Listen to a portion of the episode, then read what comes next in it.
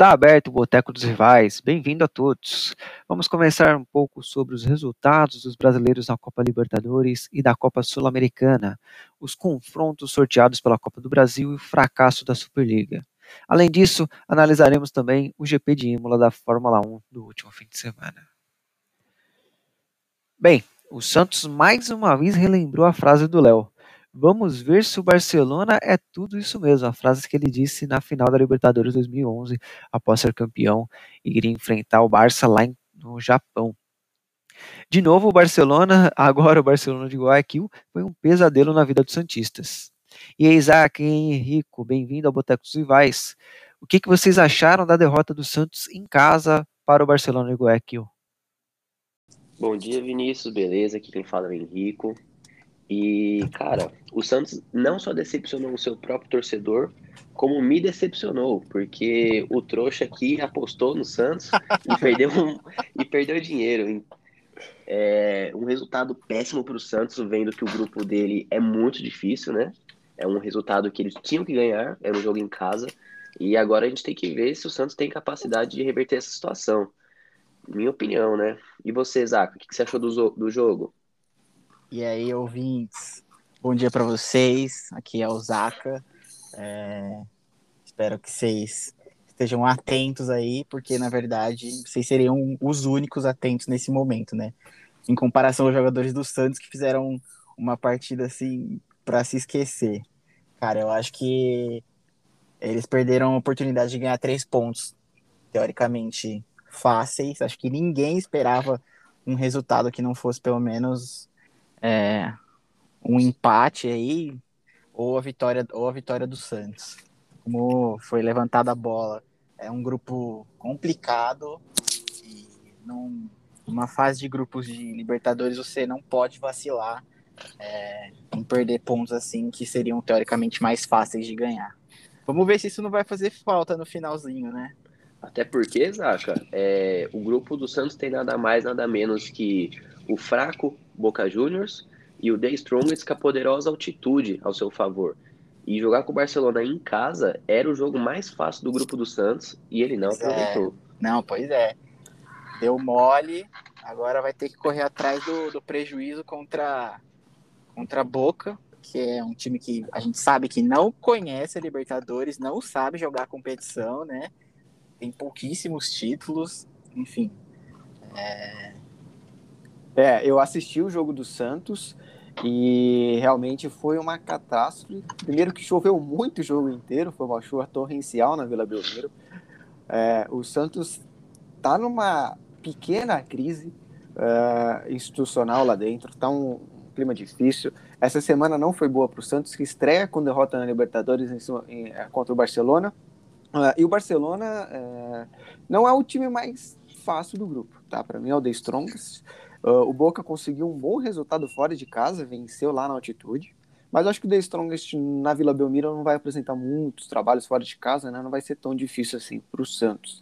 Mas o Santos perde pontos importantíssimos com o gol contra do Pará, né? O Pará que é o, o dos últimos caras aí a ser tricampeão da Libertadores por três Grande times Pará. diferentes, né? É um Todo poderoso Pará. Futebol brasileiro mas o Santos do Ariel Orlan não está convencendo. Tá um time com uma péssima campeã no Paulista, a gente vai falar um pouquinho depois, mas na Libertadores começa mal, num grupo bem difícil, com um gol contra, e essa semana ainda, para piorar a semana dos Santistas, há uma grande possibilidade do Solteudo ir embora. Né? O Solteudo recebeu uma proposta aí da, do Toronto FC, e há uma grande possibilidade dele ir embora. É um salário muito melhor, é, é coisa de 2 milhões uh, por mês para ele receber fora do Brasil, lá no Canadá. Além de ter morar no Canadá, né? É, não é muito melhor do que morar em alguns países aí que a gente tem. Então a semana do Santista está bem difícil e, e, um pouquinho falando um pouquinho em relação ao sul, do jogo, o Santos jogou muito mal. Tá? O Santos não deu um chute ao gol durante o jogo inteiro contra o fortíssimo Barcelona de Guayaquil. Então o Barcelona voltou a ser um pesadelo aí na vida dos Santistas. Foi horrível, parecia o Messi. Bom, pessoal, e falando do outro brasileiro da Libertadores, e o Palmeiras, hein, meu, quase se complicou. quase perdeu pontos importantíssimos contra uma fraca equipe, fora de casa, mas contra uma fraca equipe. E Henrique, como palmeirense do grupo, o que, que você achou da atuação do Palmeiras contra o Universitário do Peru? Olha, Vini, o Palmeiras, é, desde o comando do Abel, ele oscila muito. Ele consegue fazer jogos muito bons. É, vide jogos contra o River Plate fora, jogo com o Flamengo da Superliga, jogo contra o Corinthians que fez 4 a 0 é, Só que ele consegue fazer jogos muito mal, como foi com o São Paulo, como jogou com o Defensa e Justiça. É, e tem jogos que ele consegue fazer jogos primeiro tempo bom e, e segundo tempo ruim. E foi um caso contra o Grêmio no Campeonato Brasileiro e esse jogo contra o Universitário da Libertadores foi a mesma coisa. O jogo estava na mão, Palmeiras criava o tempo todo, bolas na trave, muitos gols perdidos. E é, mais uma vez o Palmeiras sofre com expulsão de algum jogador. É, quando não é jogador, é a comissão técnica. É, isso acaba afetando o time. Então você sai de um 2 a 0 Logo quando o Imperiur foi expulso, o Universitário bateu a falta e fez o gol. E aí, um minuto depois, uma infantilidade do Danilo colocou a mão na bola é, dentro da área, pênalti, empate do Universitário. Então, quer dizer, em três minutos, a zero para um 2 a 2 fora de casa, com um a menos. Pênalti é... claro, né? Eu vi pênalti alguns, claro, não, pênalti internet, claro. alguns torcedores reclamando. Não, não, mas eu também achei claro. que foi pênalti claríssimo foi... uma falha muito boa do Danilo. Infantilidade, né, cara? É, você não pode ir uma disputa de, de bola assim no ar com, com o braço lá, na, lá no céu, caralho. Porra, põe o braço para baixo. Então, quando o Palmeiras tomou o um empate, eu estava assistindo o jogo com meu pai, eu olhei para ele e falei, cara, fudeu, né? É, vamos perder desse time. E graças a Deus aí o Universitário é um time tão limitado que esse jogador a menos do Palmeiras não fez diferença é, na construção do, do, da partida, né? É, na minha opinião, esse era o jogo, por incrível que pareça, mais importante da chave do Palmeiras. Porque na Libertadores a gente tem que ter claro um negócio. O time quer classificar, ele tem que ganhar todos os jogos em casa, independente do adversário. E o time vai classificar ou não, dependendo dos resultados que ele soma fora. É, e o Universitário é o time mais fraco da chave do Palmeiras. Então, tem esse jogo... os fracos, né? Exatamente. Esse jogo aí, esse adversário você tem que fazer seis pontos. Fora e casa, você tem que ganhar as duas partidas.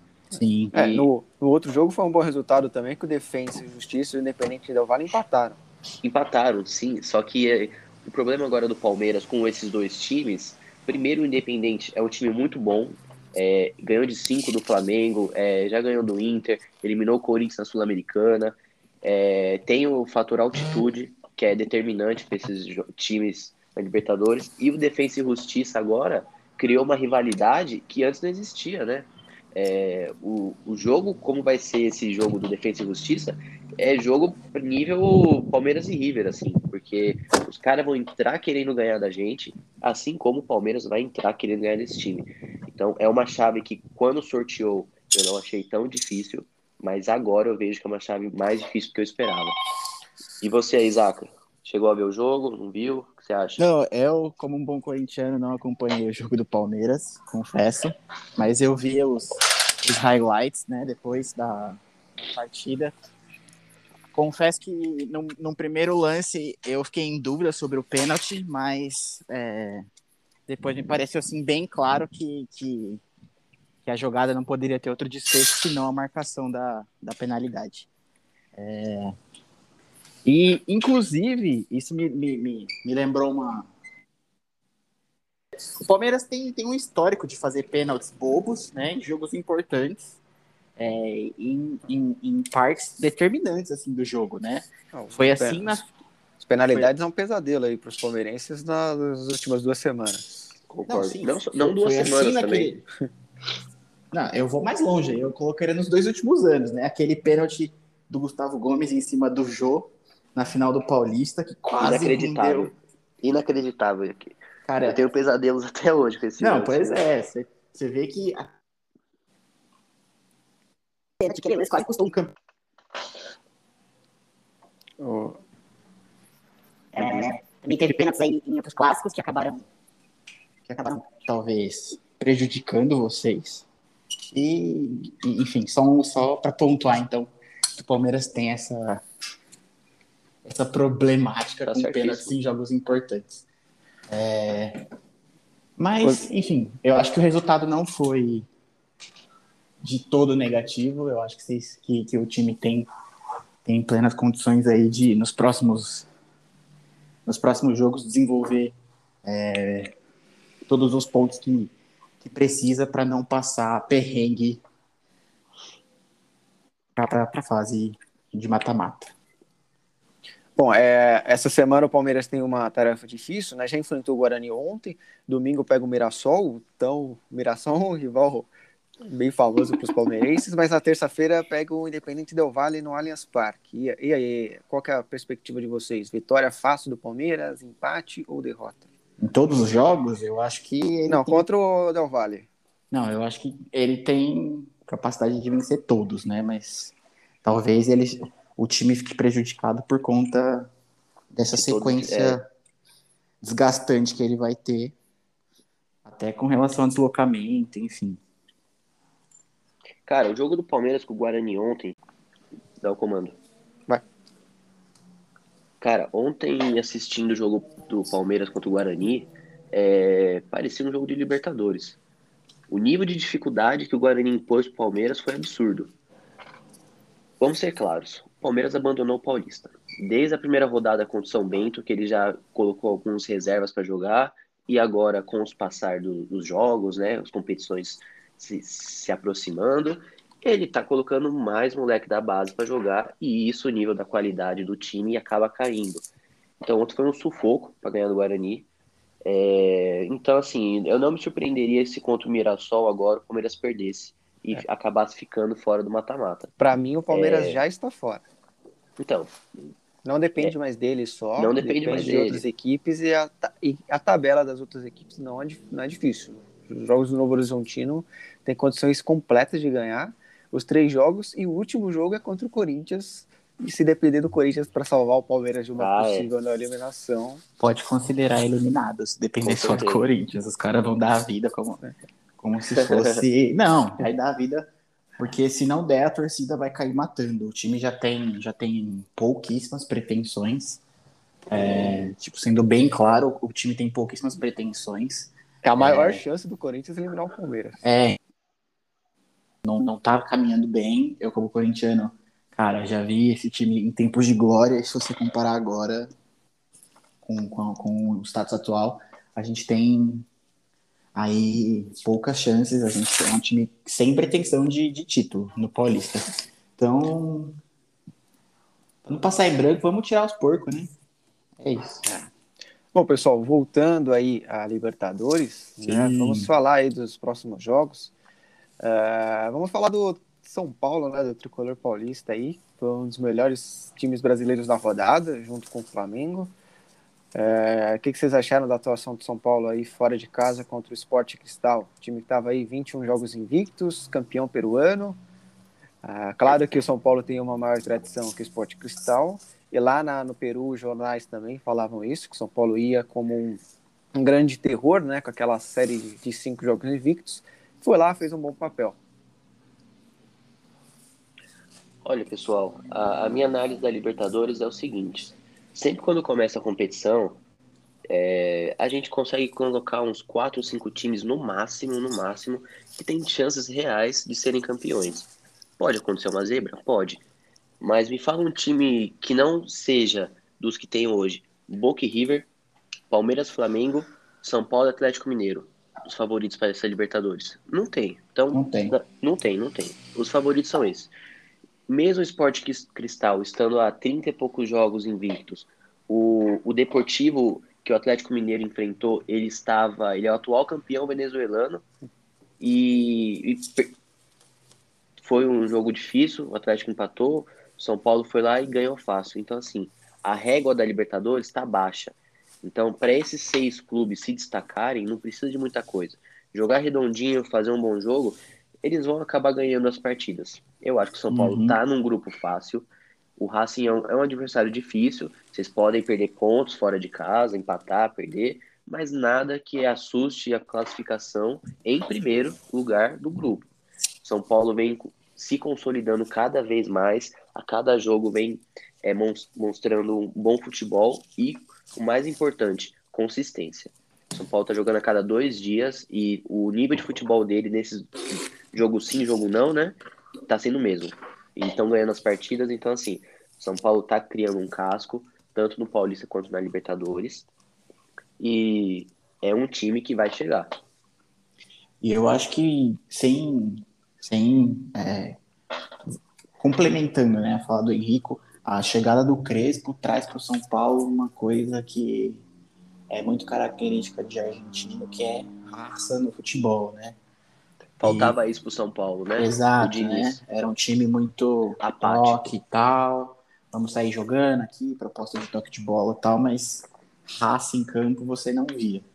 E, cara, eu acho que isso é uma das maiores características de futebol argentino e a chegada do Crespo com certeza é, tem aí seu, os seus efeitos nessa questão. questão no de jogo, raça dentro de campo. No jogo contra o Sporting Cristal, é, teve uns dois lances aí que eu me lembre que o Arboleda estava pressionado e ele precisou dar um chutão, o que é normal no futebol. Se ah, fosse com o Diniz, se fosse com o Diniz, ele já seria obrigado a tentar sair jogando, e o São Paulo sofreu muito disso ano passado, em jogadas, tentar sair jogando em zonas perigosas, acabava perdendo a bola e tomando gol, né? É, Mas... o... Oi, pode falar, Vini.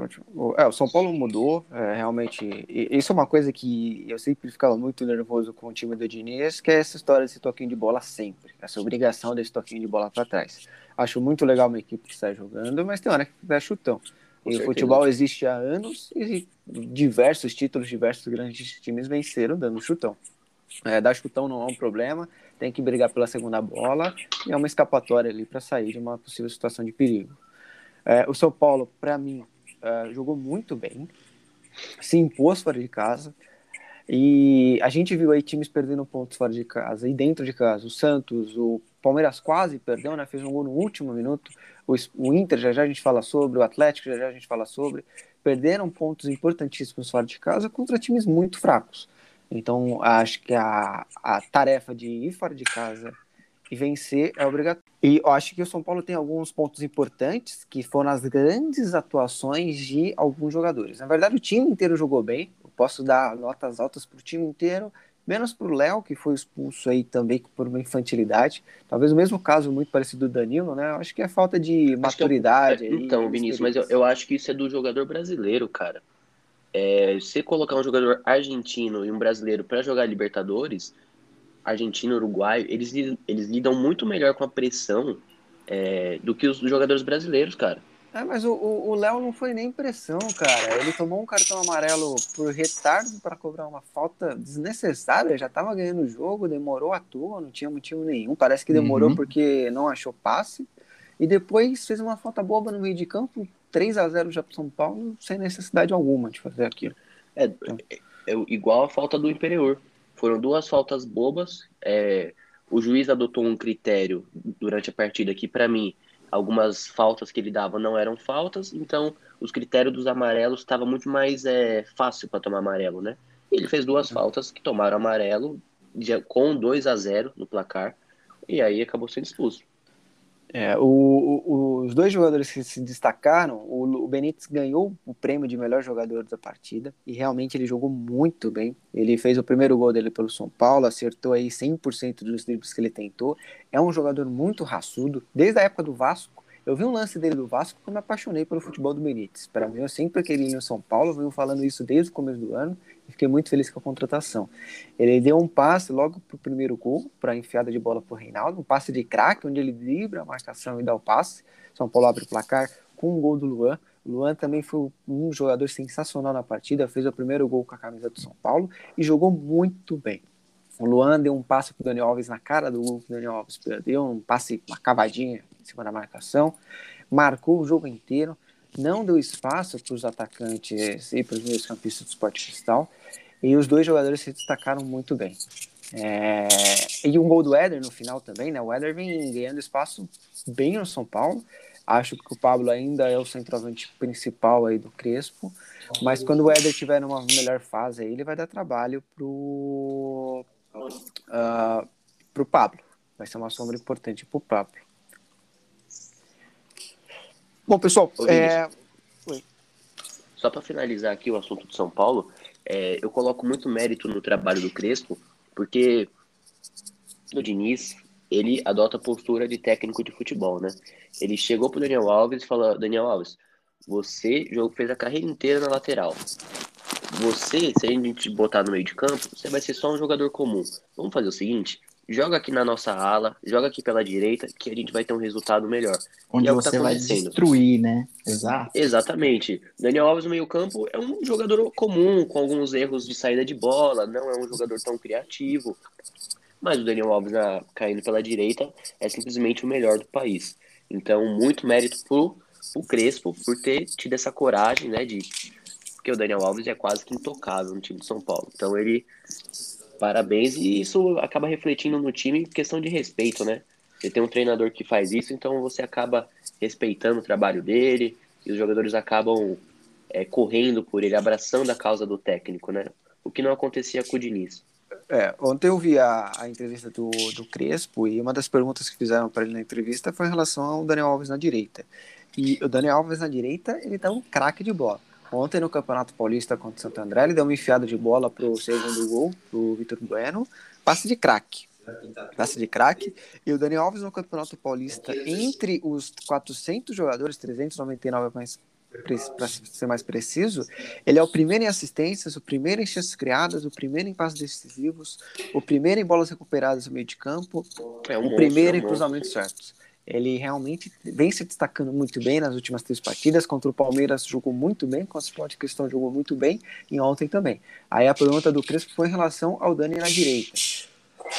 Provavelmente ele vai continuar na direita. né? Ganhou um espaço que não era dele. Isso é ruim pelos jogadores que este São Paulo tem, né? O Igor Vinícius acaba perdendo espaço, o, o Revuela, que ainda não estreou, acaba perdendo espaço, mas para o São Paulo é um baita de um É, reforço é, aí na, na lateral direita. Então, mas eu acho que esses caras que, que acabam perdendo espaço, é, eu acho que eles já conviviam com esse fantasma de Daniel Alves efetivamente atuar na lateral. Eles já estavam cientes, né? Que isso ia acontecer uma hora. Exatamente, exatamente. Não dá pra você, não dá pra você ter um cara como o Daniel Alves e ignorar é, o fato de que você eventualmente tem que disputar a posição com ele, de que ele nunca vai jogar na lateral. Tipo, isso aí é, é incabível, eu acho que já era um fantasma e já era previsto. Então, é, só mais uma questão aí para os caras se, se esforçarem muito, né? Fazer o deles da melhor forma possível, para que quando o Daniel Alves não puder atuar por lesão, por cansaço, por opção do, do técnico, eles estejam aí 100% para poder dar, dar o, o melhor deles e, tipo, se mostrarem como profissionais que, que são. É, e passando também pela Libertadores, né, para fechar os clubes brasileiros, o Flamengo teve uma boa atuação né, contra o Vélez, venceu de virada, começou perdendo, tomou 2x1 do Vélez, achou um pênalti, depois o Arrascaeta fez um golaço para ganhar o jogo fora de casa. É um bom resultado e é um resultado que vocês acreditam que dá forças aí para o trabalho do Senna, que estava sendo bem criticado lá, na, lá no Rio de Janeiro? É, na minha opinião, desde que o Renato caiu do Grêmio, é, o Flamengo já tá com essa pulga atrás da orelha de pensar se vale a pena mesmo manter o Rogério, porque o Rogério nunca foi unanimidade, né? Nem na escolha e nem hoje que ele faz o trabalho que ele tá fazendo. Vale ressaltar que o título brasileiro do Flamengo foi é, consequência de uma péssima fase que o São Paulo atravessou e da total incompetência do Internacional nas últimas três rodadas. É, e tanto é que o Flamengo acabou sendo campeão assistindo pelo celular em pleno gramado do Morumbi, né?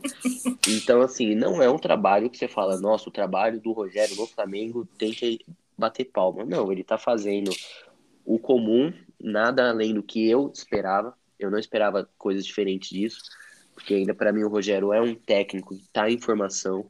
É, ele possui essa dificuldade é, de lidar com um elenco de grandes estrelas. Ele sofreu no Cruzeiro e quando ele assumiu o Flamengo, para ele não correr os mesmos riscos, é, ele mudou até a formação para tentar deixar menos jogadores de fora. Então a gente tem o, o Arão, foi recuado para jogar de zagueiro, só para poder abrir espaço para o Diego jogar no meio campo. É, então, assim, coisas que eu não faria se fosse técnico, que ele está fazendo. É, mas é um grande resultado para ele. Não sei se é, chega ao caso de dar força, Vinícius, porque o Campeonato Carioca tá aí, qualquer tropeço, por mais difícil que seja, já é motivo para tirá-lo do cargo, né? É, eu acho é, que eles estão procurando motivo eles, agora. Exatamente, eles estão procurando motivo. É, se esse jogo da Libertadores tivesse sido derrota para o Flamengo, é, eu não apostaria que o, que o Rogério ainda fosse técnico, viu? Então, assim, o Carioca é dividido em duas partes do campeonato. Nada me garante que uma perca aí com o Fluminense na, na final, na semifinal aí da, do Campeonato Carioca, vai resultar numa demissão do Rogério.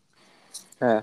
E um fato curioso, né? O grupo do Palmeiras, o Defesa Justiça e o Independente Del Valle empataram, que eram os dois times mais difíceis. O, o Racing e o Rentistas empataram no grupo do São Paulo e deixa o São Paulo isolado na liderança. E no grupo do Flamengo também. União Lacaleira deu um trabalho danado para a LDU, saiu ganhando de 2 a 0 A LDU teve que buscar um empate. E também empata no grupo do Flamengo, aí dando um respiro para o Flamengo na liderança. É, tanto, tanto do Flamengo quanto o grupo do São Paulo, Vinícius, é, eram grupos que não eram considerados tão difíceis, né? Mas assim, depois dessa primeira rodada, você já acaba vendo que vai ser mais fácil do que você esperava. Diferente do, eu acho que do grupo do Palmeiras, que já você, eu já esperei que seria um grupo mais fácil, mas eu tô vendo que já vai ser mais difícil. É, a verdade é que para mim, brasileiro sempre entra como favorito na Libertadores. Eu acho que ele sempre tem a capacidade de, de chegar na, na nas, na semi, na, nas semifinais, nas finais, né?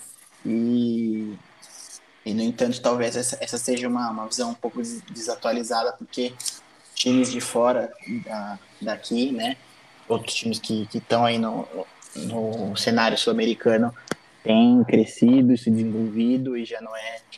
O Brasil já não é toda essa supremacia que a gente via anteriormente. Com certeza. Bom, falando do grupo B da Libertadores, parece que o Always Ready, o sempre pronto, deu trabalho para o Internacional. O Internacional jogou na altitude e era o favoritíssimo desse grupo e sai atrás. Perdeu de 2 a 0 para o primeiro jogo do clube na Libertadores do Always Ready e uma equipe bem fraca. É, isso mostra que o clube tá always ready mesmo, né? É... Cara, o grupo do Inter, é... o jogo do Inter era o mesmo jogo do Palmeiras contra o Universitário. Era aquele jogo fora de casa que você tem que fazer seis pontos. Você ganha fora de casa do adversário e ganha em casa. É... então, eles vão ter que correr atrás desses três pontos fora de casa. Seja ganhando do, do Tátira ou seja ganhando do Olímpia. Então, é um grupo que o Inter se complicou. Vai classificar? Acredito que sim. É... mas a primeira posição já eu acho que já está ameaçado. É, foram dois golaços do Wolves Ready lá no. Acho que a bola boa, golaço. mais dois golaços. Golaço, golaço. Muito é, conta da altitude também, né? Que... É. Deram, eu, sinceramente, eu ponho esses três pontos aí na conta da sorte. Esses três pontos do Always Ready talvez sejam os únicos três pontos que eles vão fazer. Talvez ache um empate aí com algum outro time, mas diante do futebol que eles apresentaram aqui nos amistosos que fizeram na pré-temporada. Horríveis. É, horríveis, cara. Perdendo de times assim, sem nenhuma expressão. Nenhuma expressão. Eu, eu entendo é... esse resultado. É igual São Paulo e o Binacional. Não aconteceu. É, então, exatamente. Eu, é por isso que eu coloco na conta da sorte esses três pontos aí. É, que é um fator determinante aqui no futebol, né? A gente sabe disso é outro clube que decepcionou na, na rodada e vem decepcionando já faz dias e semanas, é o Clube Atlético Mineiro, que empatou com o Laguaira da Venezuela e também perde pontos importantíssimos. Fora de casa, contra o time venezuelano muito fraco, é um péssimo resultado aí para o Atlético Mineiro, que, como disse o Henrique, era um dos favoritos a vencer a Libertadores. É, isso cabe, isso cai muito no que o Zaka acabou de falar pra gente, né? Quando a gente acaba determinando os clubes brasileiros como sendo os favoritos a ser, serem os campeões, a chegarem mais longe na competição, é, a gente acaba ignorando algumas coisas. Esse grupo do Atlético, é, a gente tem o América de Cali, ele é o campeão colombiano. A gente tem o Deportivo é, Lara, né? Do, da Venezuela. Laguaira. Laguaira. Ele também é o atual campeão venezuelano. E a gente está colocando o Atlético Mineiro, que fez uma campanha de regular a boa no Campeonato Brasileiro, como favorito. E acaba ignorando é, esses outros times, essas outras campanhas que eles apresentam. É, eu acho que o Atlético irá classificar, é, mas eu não sei se vai se classificar ainda sob o comando do Cuca. É muito contestado, os jogadores é, não, ele não é unanimidade nos jogadores, principalmente nos jogadores recém-contratados. É, e esses jogadores são jogadores que derrubam o técnico, né? Então, o Cuca precisa dar uma resposta de imediato. É, acredito que se o Cuca não for campeão mineiro, já é um motivo dele ser é, disposto do cargo. E na Libertadores, eu acho que se fazer o papel de casa aí, eles acabam classificando. Mas perderam dois pontos que, na minha opinião, é, eram pontos a ser conquistados, né? O que você acha, Zaca? Cara, é, na última semana eu pensei bastante sobre a atuação do Cuca e confesso que eu fiquei intrigado com o fato de que eventualmente o, o, o Renato Gaúcho pode acabar indo comer pão de queijo e, e, queijo e queijo branco todo dia, enquanto ele vira técnico do, do Atlético, viu? É, eu acho que a gente tem sim que considerar essa possibilidade de eventualmente o Cuca ser deposto e o Renato tomar o lugar dele. É, até porque. Principalmente até porque, porque o, o Atlético tem. Calma aí, só já completo. Que o Atlético montou um time e tem Exatamente. grandes nomes, né? Tem grandes Perfeito. nomes que é um, um seria um atrativo bem é, bem bem considerável pro, pro Renato desenvolver o, o trabalho dele. Então, Bom, era, o que, que ele, era o que ele pedia no Grêmio, né? É, exatamente. E o Atlético tem. Então eu acho que o Flamengo aí não é o único, não seria o único interessado diante dessa possibilidade do, de ter o Renato como treinador. Mas talvez seja só um, um pensamento meu que efetivamente não se concretizaria, mas, né, não, não dá para dispensar. E eu, te, eu tenho uma certeza, pessoal, que no, no grupo mais, no, num dos grupos mais difíceis da Libertadores, a minha certeza é o Fred já fez gol no seu time. O Fluminense empata com, de 1 a 1 contra o River Plate no Maracanã. É, o gol do, Fle, do Fred, né, com um passe aí do Casares. Por incrível que pareça, o Casares entrou no segundo tempo e jogou muito bem, desequilibrou. Cara, o, o Casares, desculpa, Vini, mas o Casares é um puta jogador. É um puta jogador. Mas ele tem alguns problemas aí, vídeo André né? Balada, né? Não, ele tem esse, essa questão extra-campo, mas, cara, ele tem um passe aqui que ele tá entre, entre um dos grandes destaques, assim, ó, nessa, nessa qualidade. Eu coloco ele aí numa categoria um pouco abaixo de Arrascaeta, é, com relação a passe, mas ele tem essa qualidade ele me lembra um jogador sul-americano que joga muito bem, mas também tem esse problema que é o Cueva. É, o Cueva também é um bom jogador, mas tem esses mesmos problemas que o Casares enfrenta. É, complicado. Mas o, o Fluminense aí dentro de casa tomou um gol de pênalti, uma falha boba, também um pênalti bem boba aí do goleiro Montiel do, do Fluminense. Do Fluminense, mas empata dentro de casa contra o fortíssimo River Plate, que não apresentou aquele futebol temido das Américas, mas a gente tem que lembrar também que é o primeiro jogo aí da fase de grupos. O que, que vocês acham aí da atuação do Fluminense no grupo mais difícil da Libertadores? Cara, é, não me surpreende esse empate. A gente também adota o River é, é, junto com o Flamengo na América, né? Como os bichos papões. É, são dois clubes que nenhum time quer pegar, principalmente numa fase mata-mata. Só que a gente tem que ver o seguinte: é, São Paulo no passado é, acabou perdendo apenas de 2 a 1 do River, lá na, no, no estádio do River. Fluminense hoje empatou, é, essa semana empatou com eles. O Palmeiras conseguiu fazer 3 a 0 na casa deles.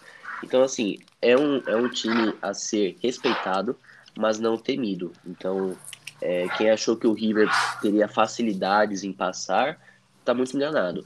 Eu acho que o River classifica. Eu já não sei se o Fluminense consegue essa classificação, até porque se você pegar o grupo, Santa Fé, Júnior de Barranquilla e Fluminense são três, são três times de níveis muito parecidos tecnicamente. Então, eu acho que vai ser o grupo mais disputado aí pela segunda vaga. A primeira acredito que fique com o River Plate mesmo. Mas não vai ser um, um grupo igual ao do Flamengo, onde o River vai nadar de braçadas. É, eu, eu da, da minha parte, eu acho que o Fluminense não classifica. E, sinceramente, eu acho que foi um péssimo resultado para o River Plate ter empatado, é, ter empatado com, com o Flu. Que há, há algum tempo né, deixou de ser um time é, de, de peso, um time que impõe medo nos adversários. Embora dê essas algumas zebras, né, e consiga bons resultados, eu acho que não é um time tão expressivo quanto já foi no passado. É, eu não sei se o River Plate da Argentina deu muito trabalho, mas o River Plate do Paraguai deu um trabalhinho pro Corinthians, hein? Corinthians na Ah, Sul-Americana empatou em 0 a 0 contra o fortíssimo Lanterna do Campeonato Paraguai, com menos de 17 gols de saldo, e sai empatando aí na fase de grupos, com o Penharol goleando, né? O Penharol é líder do grupo agora com três pontos. O Uhum. Corinthians, eu vi o jogo do Corinthians, o Corinthians não jogou mal, mas continua fazendo aquele jogo apático. As chances que tem, não faz. O Luan perdeu dois gols que dava para ele fazer, finalizar e fazer o gol. E o Corinthians continua aí com esse futebol muito duvidoso. O Mancini colocado críticas fortíssimas em cima do futebol dele, que não apresenta resultado faz um tempo. Acho que está na hora do Corinthians buscar um Lisca doido aí da vida, mudar o Mancini, porque o Mancini não está apresentando o que o Corinthians deveria apresentar. E esse resultado mostra, né? As fraquíssimas atuações do Corinthians no Paulista já era um exemplo, e agora estrear na Sula contra o River Plate de Assunção e empatar não é bom. O que, que você acha aí, Zeca, do- da atuação do Corinthians? Bom, é, eu como corintiano esperava mais do. Opa, perdão. Eu como corintiano esperava mais do jogo. é, colocava o Corinthians aí como um favorito para fazer os três pontos para ganhar a partida diante do Zap, fato de que ele estava desculpa, jogando. desculpa te interromper, mas assim, Aham. você é corintiano, você tem noção do seu time. Quando você Sim. fala, quando você fala assim, é, eu esperava mais. Você esperava mais de quem? Mais do que do Corinthians? O que, que você acha que o Corinthians pode melhorar com esse time que tem hoje, cara? Olha, com esse time que tem hoje, a gente tem aí boas joias da base, caras que dão profundidade ao jogo é, e que tem aí tiveram aí boas atuações enquanto atuaram na base. Um exemplo disso é o, o Mosquito, né? A gente também tem aí grandes nomes como o Jô, que embora né, não esteja rendendo, é um atacante que já atuou na Europa, que já teve excelentes atuações no próprio Corinthians. É, o Luan, que tem aí uma proposta de jogo, que tem qualidade, embora não esteja desempenhando. Então, quando eu digo que eu esperava mais do Corinthians, eu esperava mais desses jogadores. Certo. Né? Porque fase ruim todo mundo tem, mas uma hora é, acho que já, já, já deu né, o tempo desses jogadores acabarem com a fase ruim deles. Então, eu, é, em todos os jogos possíveis, né, a gente sempre acredita que é, aquele jogador vai ter um melhor desempenho e que vai ajudar a trazer o time a trazer uma, uma vitória. É, e, esse como, e esse, como todos, não foi diferente. a gente tem que lembrar que só passa o primeiro do grupo lá na Copa Sul-Americana. Então, um grupo com o Penharol é um grupo bem difícil para o Corinthians que esses tropeços. É, então. E assim, para um time como o Corinthians é, é incabível você, ser, você é, levar uma, uma partida com, com um River Plate que não é o River Plate original, né? É o do Paraguai, literalmente. É o do Paraguai, literalmente. Você levar essa, essa partida para um final que não seja vitória. É, o Corinthians, Corinthians Olha, teve 75% de posse de bola, deu 500 passes a mais que o, o Laguar, o Laguar, não, desculpa, o River Plate do Paraguai. Uhum. E a chance mais perigosa foi uma bola na trave do River Plate, que quase vence o jogo. Então, Olha, e aí você, você vê isso e você não consegue entender como é que um time é. desse não é por medo pro Corinthians, entendeu? Não, e não efetivo uma bola dentro da rede. Complicado. Por isso que nós, como torcedores, esperamos mais do time, né? mais de, de mais, mais qualidade como time, porque a gente sabe que tem muito jogador ali que tem qualidade individual e, enfim, não está não está desenvolvendo. O que acontece com o Corinthians, o que vai acontecer na próxima rodada, é, na minha opinião, já é o time que vai para o mata-mata dentro da fase de grupos. Esse negócio de classificar apenas um na fase de grupo, você já acaba elevando o nível de dificuldade da competição, Sim. né? O que é muito legal. E o próximo jogo do Corinthians é contra o Penharol na Neoquímica Arena. Então, numa eventual derrota do Corinthians, a gente tem o Penharol em primeira seis pontos e o Corinthians ficando com um ponto. É, e aí, na minha opinião, é para reverter cinco pontos em quatro jogos, em três jogos é, é muito difícil, né? Dentro de nove, né? Exatamente, Exatamente. é muito complicado. Até porque eu acho que o Penharol não vai ter dificuldades contra o River do Paraguai, igual vocês tiveram. Já ganharam do, do esporte Huaycano, então eu acho que vai ganhar de novo. Então o duelo que vocês têm particular com o Penharol eu acho que vai ser decidido nessa rodada. Se empatar ou, ou se o Corinthians ganhar, aí a gente ainda tem o campeonato. Sim. Se o Penharol ganhar, eu acho que já pode acabar, coloca a base para jogar Sul-Americana, foca no Paulista, porque aí acaba a competição pro Corinthians. Não, total de acordo. E acho que, inclusive, essa, essa vaga ela vai ser determinante né, para a manutenção do Mancini no cargo. É, pessoal, Palpite da rodada aí, 30 segundos para falar o porquê. Jogos de domingo do Campeonato Paulista, tem clássico, Santos e Corinthians, quem vence? 1x0 Corinthians, gol do Cássio de bicicleta. Eu acho que vai ser um show de horror, 0x0. Eu acho que empata também, 0x0, jogo bem fraco aí, daqueles horríveis de se ver. Palmeiras e Mirassol, Palmeiras joga em casa, quem vence? Se Deus quiser, 1x0 Palmeiras. É. Fecha bem. não, eu tô brincando aqui. Eu acho que o Palmeiras não vai passar aquela zebra novamente. Acho que vence a partida por 1x0 também. É, o jogo é às 8, Zeca, não é às 6.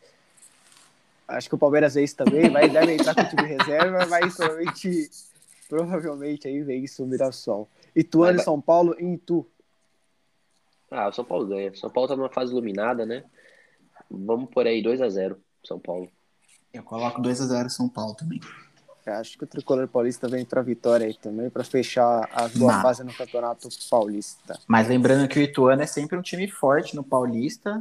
Assim como o Mirassol. O assim Mirassol é líder do grupo, cara. Não, mas veja bem, é, nos, no, nos, últimos, nos últimos anos, o Ituano sempre, sempre Chegou, esteve né? na, nas, nas partes finais, nas, nas nas semis, eventualmente até na final do Paulista. Então eu acho que não vai ser um jogo fácil. Mas, mas o Ituano vem de quatro derrotas aí, um empate, bem, tá bem fraco no campeonato. Não, sim, mas é um time que sabe jogar o, o Paulista e eu acho que não é um jogo fácil para o São Paulo, embora ele, ele vá vencer a partida.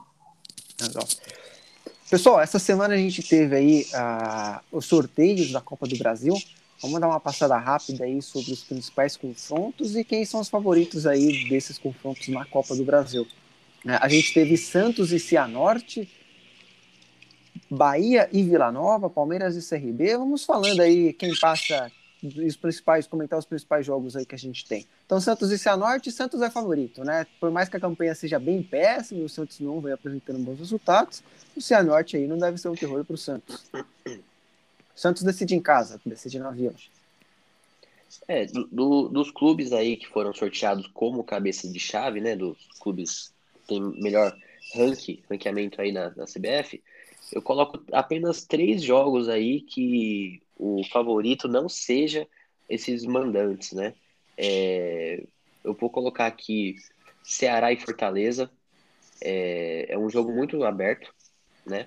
É, Chapecoense e ABC para mim a Chape acaba levando. E pasmem, mas eu aposto no Atlético Goianiense em cima do Corinthians. A campanha que o Corinthians faz, os resultados, os jogos, não me leva a crer que o Corinthians tem capacidade de tirar algum time da Série A hoje. O Corinthians não evoluiu nada desde o final do ano passado. Então, se eu tivesse que apostar em alguém hoje, eu não apostaria no Corinthians. É, o Corinthians se enfrenta o Atlético Goianiense vai ser uma pedra no sapato mesmo pro, pro Corinthians. É, e dos, dos paulistas, dos grandes que jogam, né, a Copa do Brasil, o Corinthians realmente tem um compromisso mais difícil. É o mais difícil. Com certeza. O Atlético Goianiense não é um, uma zebra mais, como a gente tinha nas, nas últimas temporadas. É um timezinho aí que tem, tem umas, umas pedras no sapato para a gente enfrentar. Mas não acho que o Corinthians perde a vaga já pro, pro Atlético Goianiense já nesse, nesse primeiro momento. Acho que o time passa sim é, com, com eu não diria com facilidade, né? Porque a gente tem que encarar os fatos como eles são, mas eu acho que não é um time que vai fazer é, frente à classificação do Corinthians. Acho que o time, acho que o timão passa sim para a próxima rodada.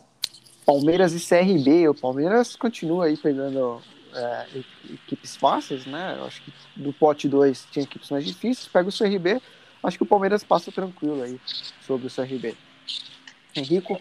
É, vai, vai jogar com o time reserva, igual joga com o Paulista, mas eu, pela dificuldade que o CRB possa impor, eu acho que não vai ser problema. Ainda mais jogos de ida e volta, quando você tem é, times muito bons contra times mais fracos, você acaba tendo uma vantagem maior do que quando é apenas um jogo, né? Um jogo, o risco de você perder um jogo ou acabar empatando é muito maior. É o que acaba acontecendo em algumas rodadas do Paulista. Mas quando é ida e volta, assim, eu acho que time grande dificilmente vai ter problema.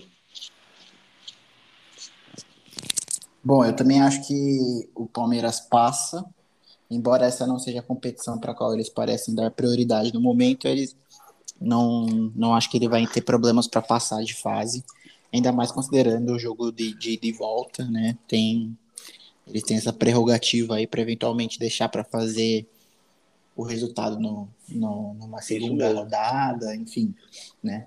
Segura o jogo agora na primeira, se for necessário, e aí numa segunda rodada faz o resultado, enfim.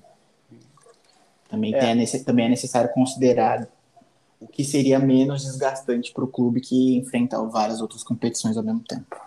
Lá no Morumbi, colocaram o Sol Grosso finalmente. Finalmente o São Paulo vem tendo sorte nos sorteios e pegou o 4 de julho do Piauí, que não deve apresentar muito trabalho para o São Paulo. Todo São poderoso Paulo 4 nesse, de julho. Nesse grupo. Vem, vem dos bons resultados aí no Paulista e no Libertadores, acho que não é uma tarefa difícil para São Paulo passar para a próxima fase da, é, da é o, é o time É o time de São Paulo aqui que pegou o adversário mais fácil, né? Na minha opinião, pelo menos. É, Agora, é quase uma folga aí nessa rodada. É, com certeza. Um, um jogo muito interessante, é, na minha opinião, vai ser Fluminense contra Bragantino. Eu acho que é um jogo totalmente aberto. O Fluminense se reforçou. Bragantino vem muito bem no Paulista. O Fluminense tá com azar aí dos sorteios, né? É, então, azar pegar o Bragantino nessa hora do, da competição. Então, vai ser um jogo muito legal de ser assistido. Pra mim, o Bragantino passa, hein? É, tem grande chance. Pra você, Vinícius, quem que passa? Bragantino ou Flu? Eu vou apostar aí no Fluminense. Tá bom. Algum, algum motivo específico?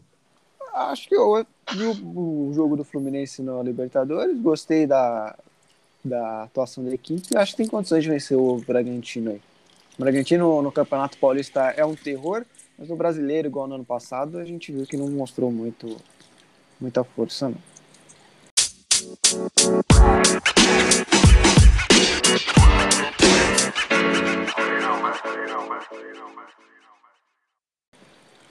Pessoal, essa semana na Europa foi uma semana muito agitada. Rapaz. Uma semana cheia de polêmicas, cheia de manifestações. Alguns clubes balançaram, alguns presidentes balançaram. Tudo por causa da Superliga. E aí, qual é a opinião de vocês em relação da criação dessa nova liga aí, que contém as principais clubes da Europa, principais clubes do, do futebol europeu, e uma condição que deixou muita gente preocupada, muita gente nervosa. Esses 15 clubes, 12 clubes, não poderiam cair, né? não poderiam ser rebaixados. Então tem uma participação vitalícia aí no campeonato. Henrico. É, cara, é para mim é um crime, né? Você simplesmente ignora toda a história que seu time tem, é, tanto no nacional quanto nas competições europeias. É, não sei se vai ter punição pesada, mas assim, é uma grande falta de respeito, né? Isso mostra que o que move hoje em dia é simplesmente o dinheiro, você ignorando toda a história e os seus torcedores. É, eu destacaria alguns clubes aqui. É, qual que é o intuito da Superliga, né? O intuito da Superliga é você elevar o nível a ponto de que os clubes não veem mais competitividade nas suas ligas nacionais. É, e se a gente pegar desses 12 clubes, é, a gente pega o Arsenal, o Tottenham, o Milan e a Inter de Milão. Gente, quando foi o último título de expressão dessas quatro equipes? O Tottenham tem uma final no, no fim Tem de semana final, contra Vinícius. o City, mas faz 12 anos que não vence um título. Não vence um título. O Arsenal só consegue ganhar Copas.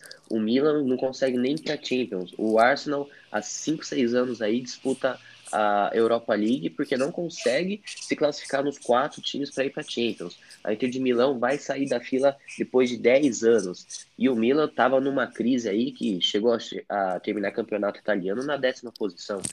Então, esse, qual o Manchester United também agora que voltou, que está em segundo lugar no, no campeonato, mas também não vai ganhar um título. O que, que esses clubes querem, cara? Eles não conseguem nem ter hegemonia na própria liga é, que eles disputam e vão querer criar uma superliga.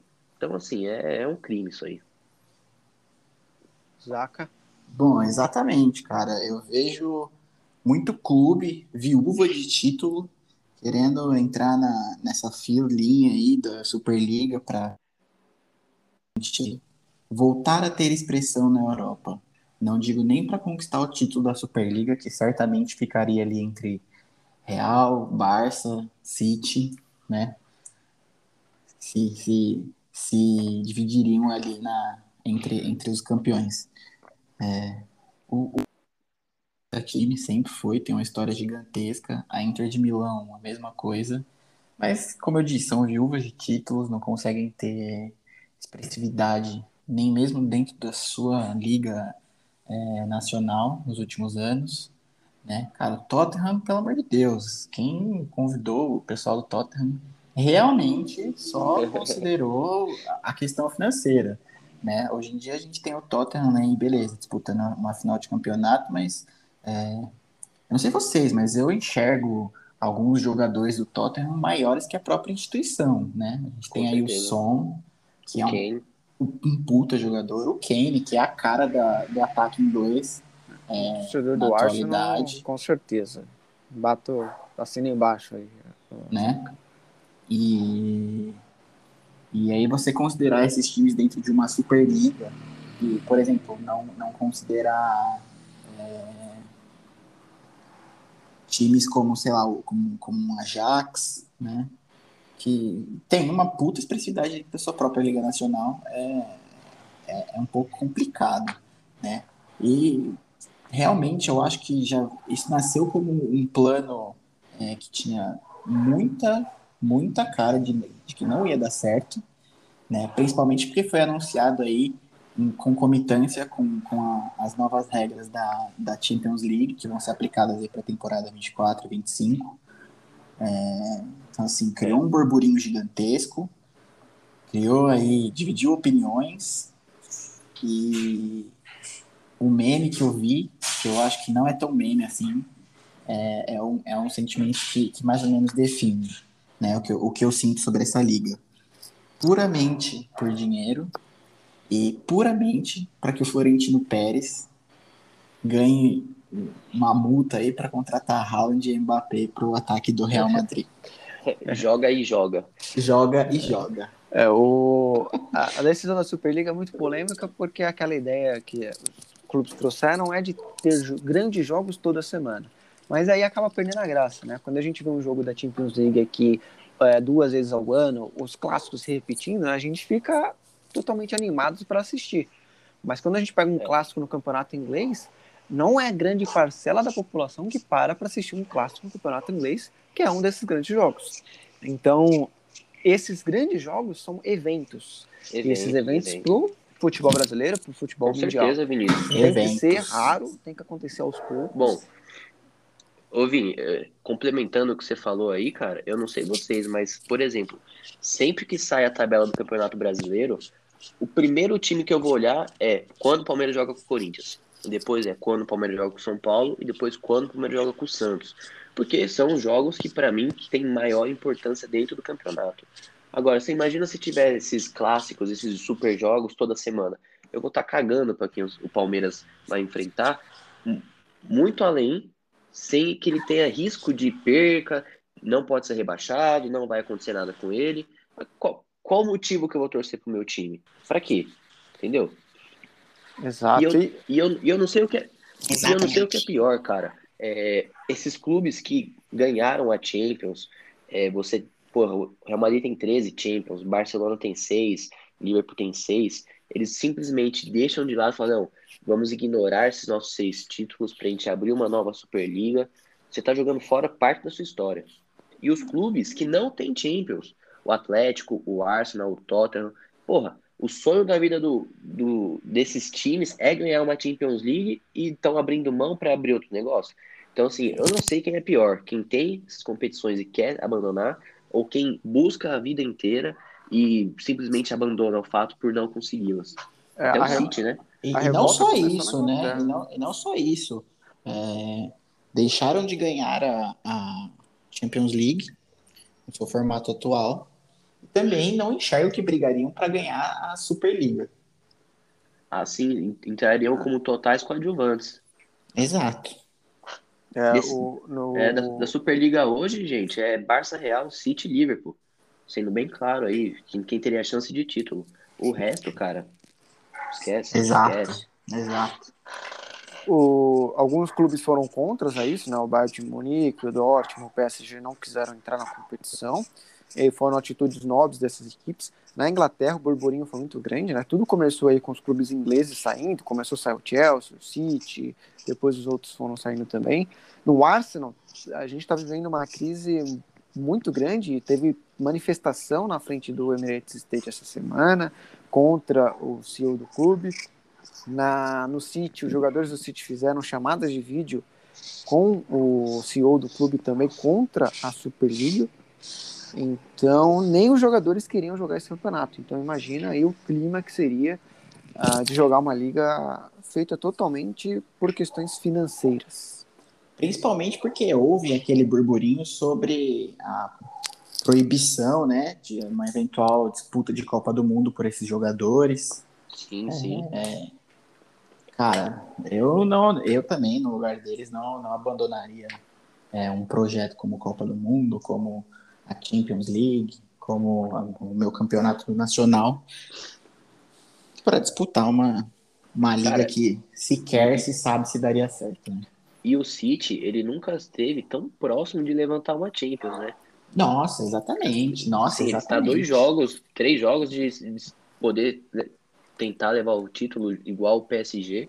Então, assim, pra estar numa semifinal e falar, não, a gente vai abandonar essa competição para abrir uma nossa, eu acho que foi uma burrice gigantesca, cara. O PSG que foi esperto, né?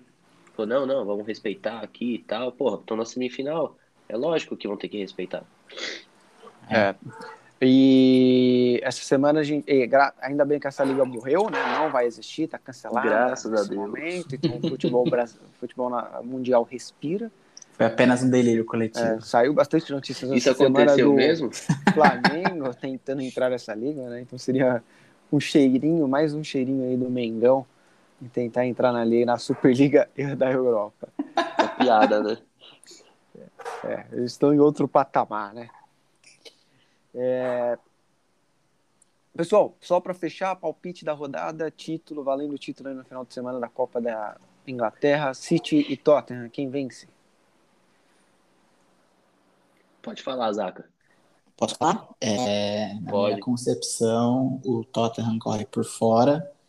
É, será um ótimo jogo, mas é, eu acho que o City vence o título. Henrico.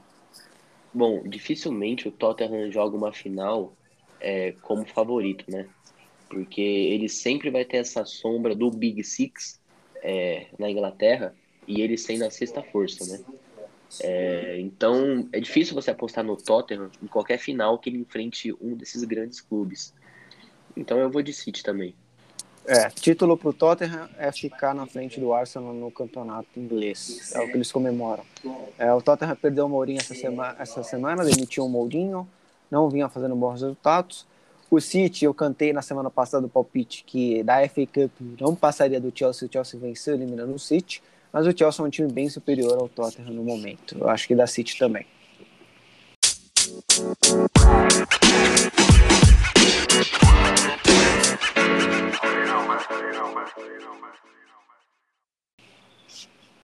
Bom, pessoal, falando aí de Fórmula 1, e aí, Zeca, o que, que você achou do GP de Emília Romana, GP de Imola, no final de semana passado, uh, das atuações dos pilotos, das polêmicas da corrida e da classificação geral? Cara, eu acho que depois de um tempo a gente teve, a gente voltou a ter grandes corridas na Fórmula 1, né? Desde a última temporada, é, a gente voltou a ter grandes corridas é, no cenário da Fórmula 1. E o GP de Imola, o GP Emília-Romana, cara, foi exatamente a descrição disso, né?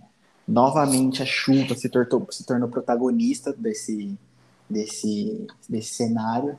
Minha alegria é acordar de manhã e ver que tá chovendo na Nossa, largada. Nossa, cara, eu fico 200% mais feliz quando eu vejo que a corrida vai ser com chuva, porque volta a ser uma corrida aberta, uma corrida onde você sabe que coisas é, imprevistas vão acontecer né? A sua previsão é de que coisas imprevistas vão acontecer. Fiquem com essa aí, ouvintes. é, e a gente voltou então a ter grandes corridas, como eu falei. Minha impressão do GP, é, já na, na, primeira volta, se, se, se confirmou. Eu, as duas Red Bulls aí fazendo pressão na, no Hamilton. É, a Ferrari voltando a despontar, a despontar, aí já no começo da bem no começo da corrida. Confesso que eu fiquei com Como medo. é bom, né, cara? Como é Como é bom, né, você lá ver. na frente. É, exatamente. cara. Ferrari na chuva é outro carro, né, cara? É outro carro, A assim. potência do motor não interfere tanto e a Ferrari pode correr o que consegue. E eu confesso que eu fiquei com um pouco de, de receio de ver o Leclerc rodando na, hora de, na volta de apresentação, mas é, logo no começo da corrida eles fizeram, tiveram um ótimo ritmo, fizeram voltas interessantes. Eu acho que até, se não me engano, o Leclerc no começo da corrida fez volta mais rápida, né? Obviamente isso não se manteve até o final, mas ele manteve aí a volta mais rápida do, como, como um dos tempos. E, cara, outro ponto que me, que me intriga é quão sortudo o Hamilton é. Nos últimos tempos, quantos pilotos vocês viram que foram para fora da pista, entraram na brita e conseguiram sair de, de lá e, e continuar a prova? Eu, sinceramente, me Terminar em lembro- segundo a prova, né? Ah, Não, e não é terminar a prova no pelotão do meio, é terminar a prova em segundo lugar. Passando quase todo mundo e fazendo a volta mais rápida ainda. Isso, é, e a volta que garante a liderança. Então, se fosse disputa É. pelo título, se acabasse naquele momento do campeonato, ele seria o campeão. Por conta de uma volta mais rápida. né? Exatamente.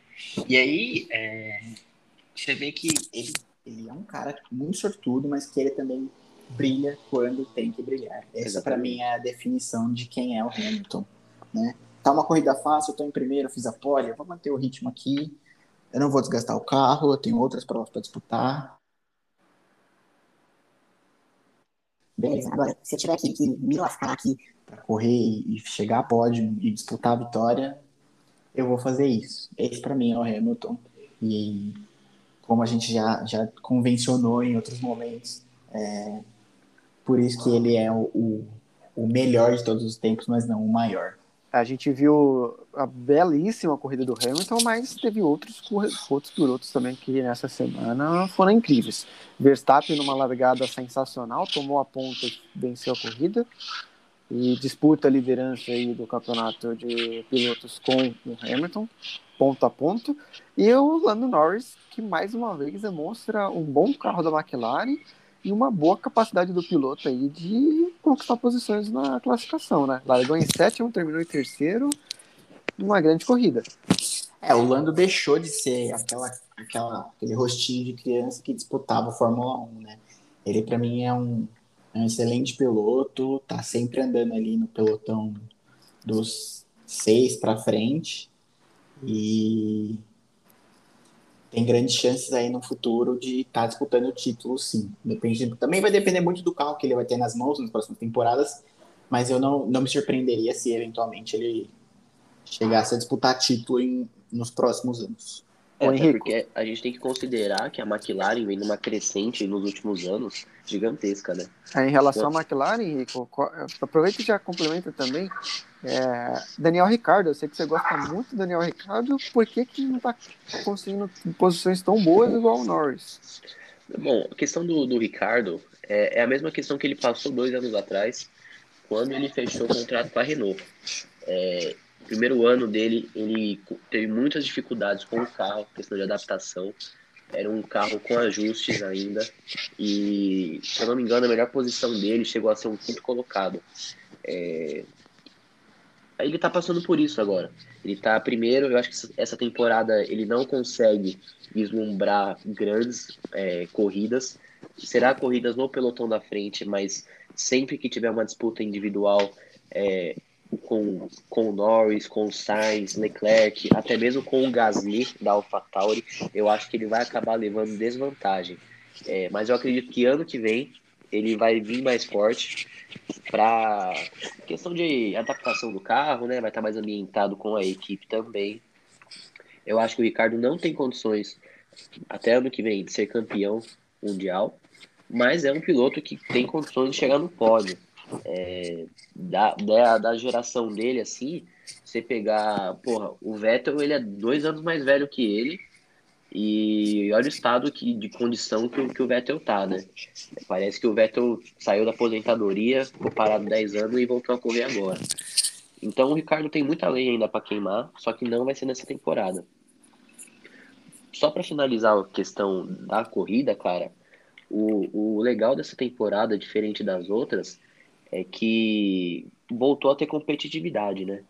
Eu Promete essa... ser a temporada mais equilibrada dos últimos tempos? De pelo menos os últimos 10 anos aí, eu acho sim. que sim, cara. Eu concordo Porque também. Se a gente pegar carro a carro, a Mercedes ainda tem um carro melhor, só que o desempenho da Red Bull tá melhor. Nas duas corridas mostrou isso. É... Eu acredito que o Hamilton vai ser campeão dos construtores de novo.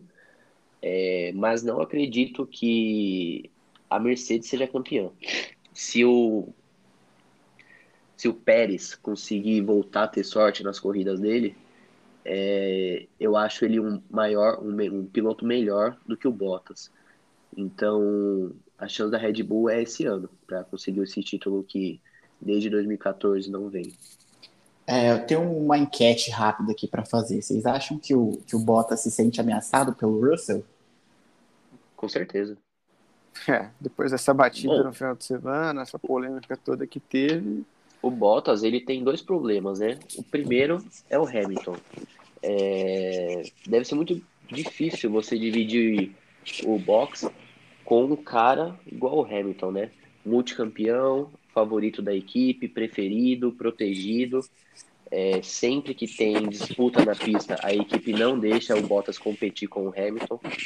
É, então ele, ele, de todas as equipes, tá dando um chiado muito grande. É, de todas as equipes, ele é definitivamente o segundo piloto oficial, né? É, e o, o, o Russell, se ele tivesse ganhado aquela corrida do ano passado em Sakir, que a Mercedes fez besteira na troca de pneus. É... Ah, só, um, só um parêntese que para mim foi proposital, mas é isso. Proposital para ferrar com ele? Sim. É, aí tem que ver, né? Mas se aquela corrida tivesse dado certo para o Russell, dificilmente o, o assento do, do Bottas na Mercedes estaria, estaria para essa temporada, né? Então, o Bottas tem uma sombra do Hamilton e tem a sombra agora do Russell. E para você, Vinícius, acha que, que esse assento aí pro não digo pro ano que vem, mas acha que para, sei lá, 2023 ele ainda seria do Bottas? É, o Bottas é um grande piloto para mim, não é um piloto ruim, é um bom piloto. E acho que se colocar o Russell lá, vai ser a mesma coisa que o Bottas. Eu acho que ninguém no, no cargo aí de piloto da Mercedes hoje vai ser melhor que o Hamilton e vai ter um brilho maior que o do Hamilton. então vai ser apenas um coadjuvante. Se eu fosse o Russell, não iria para a Mercedes. Procuraria uma outra escuderia onde ele pudesse brilhar mais do que na Mercedes, que acaba tendo essa, esse brilho impactado aí em relação, por causa do Hamilton. Osaka, é, a gente tem que pensar um negócio também, cara. O Hamilton, ele já tem 37 anos. Uhum. A gente não sabe até que idade ele vai estar correndo. Então, assim, a Mercedes pode estar segurando Bottas para ele ser o primeiro piloto daqui um ano, dois anos. Porque eu não acho que o Hamilton é o tipo de piloto que vai se aposentar no em baixa. Eu acho que ele é o tipo de piloto que se aposenta no auge, batendo no peito com sete, oito títulos seguidos aí de, campeão, né? Então o Russell ele pode vir para ser o segundo piloto do Bottas daqui dois anos, talvez. Vocês acham que o. Até por uma questão de experiência, né? Exatamente, Eu acho que exatamente. Isso, que isso é um, é um ponto a ser observado mesmo.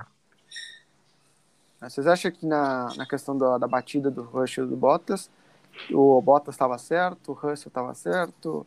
Lembrando que o Bottas na corrida joga, né, o Russell tenta ultrapa- ultrapa- ultrapassar o, o Bottas e o Bottas acaba colocando o carro na frente do Russell Ah. e os dois se chocam. Pra mim, isso aí foi barbeiragem do Russell, viu, cara? Porque tinha espaço. O, o Bottas também não foi um- uma jogada de carro tão agressiva a ponto do, Uhum. do Russell ir pra grama, né? O Uhum. Bottas apenas defendeu a posição. E é o seguinte, pessoal: se você é piloto, você tem que defender a sua posição. Se você não defender, você vai tomar ultrapassagem. E não é isso que os pilotos querem, né? Não é pra isso que ele tá lá. É. Se- o Russell da próxima vez tem que faz uma videochamada pro Bottas, falou, Bottas, bota aí de lado pra eu passar, tá? Não me atrapalha. Então aí deixa de ser corrida, né, pessoal? Então o Russell ainda tem que amadurecer muito. É, eu acho que ele foi com muita sede. ao- Desculpem, pode concluir.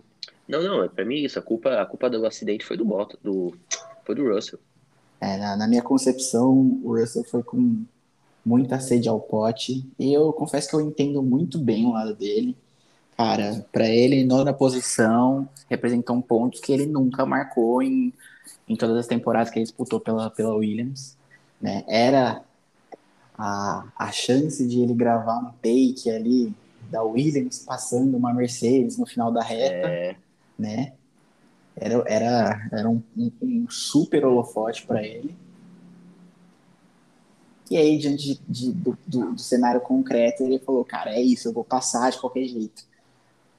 E acabou desconsiderando que não é tão simples assim, né? Ainda mais quando você tem um asfalto molhado, um traçado que, que desestabiliza o carro de qualquer, em qualquer situação. Bom, e, O- o- e o- deu no Osaka. que deu. O, o Russell, no final da corrida, ele postou um Twitter falando que, né, ele lamentou, pediu desculpas para a equipe, para os torcedores, mas ele jogou na culpa do Bottas, falando que os pilotos a 300 km por hora têm que ter mais cuidado é, no que estão fazendo. Mas o cuidado tinha que ter vindo da parte dele. Ele Né? disse Quem, que foi, tem um acordo de cavaleiros aí Quem não foi jogar grama? o carro na frente do outro. quem foi pra grama foi ele, né? Vendo que ainda tinha espaço na pista. É. Então, sei lá. O que, que você acha, Vinícius? É, também acho que a culpa do Russell tentou fazer uma ultrapassagem que não deveria. O, o, o Bottas tem direito de, de defender a posição, tem. Acaba sendo um pouquinho de barbeiragem dos dois, porque não precisava acabar com a corrida do jeito que acabou. Né, se tivesse tomado um pouquinho mais de precaução, eu acho que é o que a gente aprende lá no CFC, né, a tal da direção defensiva, isso aí não teria ocorrido e os dois teriam terminado aí a corrida ah, no grid aí de classificação melhor do que terminaram. E, e, e eu acho que tem mais um fator aí que a gente tem que considerar, é que essa batida, essa entrada de safety car foi determinante pro, Pro Hamilton, né? pro cara? Hamilton. Foi determinante. né? Não, não pro Verstappen, pro Verstappen eu não diria, porque ele fez uma liderança ali tranquila, né? Depois do. Ele já passou na, na largada e depois manteve ali um, um bom distanciamento. né? Teve, ali, teve ali um perrenguezinho na hora do, do pit stop. Não, não, eu não acho que o mais acertado foi ele parar antes do Hamilton. Né? Acho que ele devia ter parado na mesma volta ou depois. É, mas enfim, tirando essa parte aí, eu acho que ele fez uma liderança tranquila. E. E novamente, o, então aí para concluir, o Hamilton se favoreceu bastante dessa batida. Mas dessa vez eu não acho que foi proposital pela, da equipe. Prefiro não acreditar na, na reedição da batida provocada por um chefe de equipe. Como é. aconteceu lá no Bahrein, no Bahrein, não, perdão. Em Singapura com a Renault e com o nosso querido Nelson Piquet.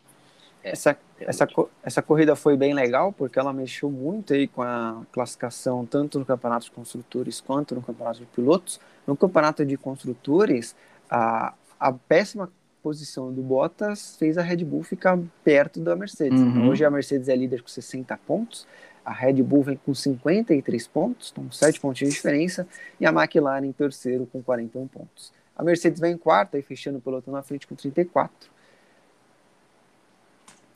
A Alpine continua, é, conseguiu pontuar três pontos, né? As, a, as escuderias sem pontuar é a Alfa Romeo, a Williams e a Haas. No campeonato de pilotos, a gente vê uma movimentação muito legal. É, o Hamilton, a gente já falou, né? O Hamilton conseguiu a liderança numa última volta rápida no final da corrida e, e lidera o campeonato com 44 pontos na frente do Verstappen com 43 em terceira, aí, correndo um pouquinho por fora, mas indo muito bem no campeonato, o Norris com 27 pontos. É, Zeca, o Mazepin rodou de novo, o Mazepin rodou de novo e ele continua com zero pontos. Então, se você acha que ele vai pontuar, não foi agora que ele pontuou. Não, eu, eu, eu tô achando que eu mantenho a minha previsão de que pelo menos três pontos ele faz nesse campeonato. Zaca, é muita coisa, cara. Eu, eu prefiro falar que talvez três corridas ele não rode nesse campeonato. E quase que é ele mais, rodou, é mais seguro. É mais seguro, cara. O, Vocês são muito o, o Mazepin... desacreditados oh, do talento. Não, cara. O Mazepin tomou duas voltas no Verstappen, cara. É, e ele, além dessas duas voltas, ele estava 45 segundos atrás do Schumacher, que era o penúltimo. Gente, é, é tá muita falta de ritmo, né? É, é, é quase outra categoria cara. dentro é, da mesma é, corrida. É isso aí, cara. Ele é como se fosse café com leite, sabe? A gente, a gente corre aqui nossa corrida e deixa ele correndo. Deixa o cara correr, deixa o cara correr. O pai dele tá é. pagando, deixa ele correr. Então, ele não consegue nem competir com um companheiro de equipe que tem o mesmo carro. Então fica difícil. É, talvez até semana que vem ele chegue aí para escutar o nosso podcast do próximo sábado. Pessoal, agradeço Aqui, a participação. Rouba, rouba agradeço a participação de vocês. Muito obrigado. E até o próximo sábado aí para mais notícias do mundo dos esportes. Show de bola, pessoal. Muito obrigado e até a próxima. Obrigado aí, meus rivais. Vamos fechar o boteco. Falou.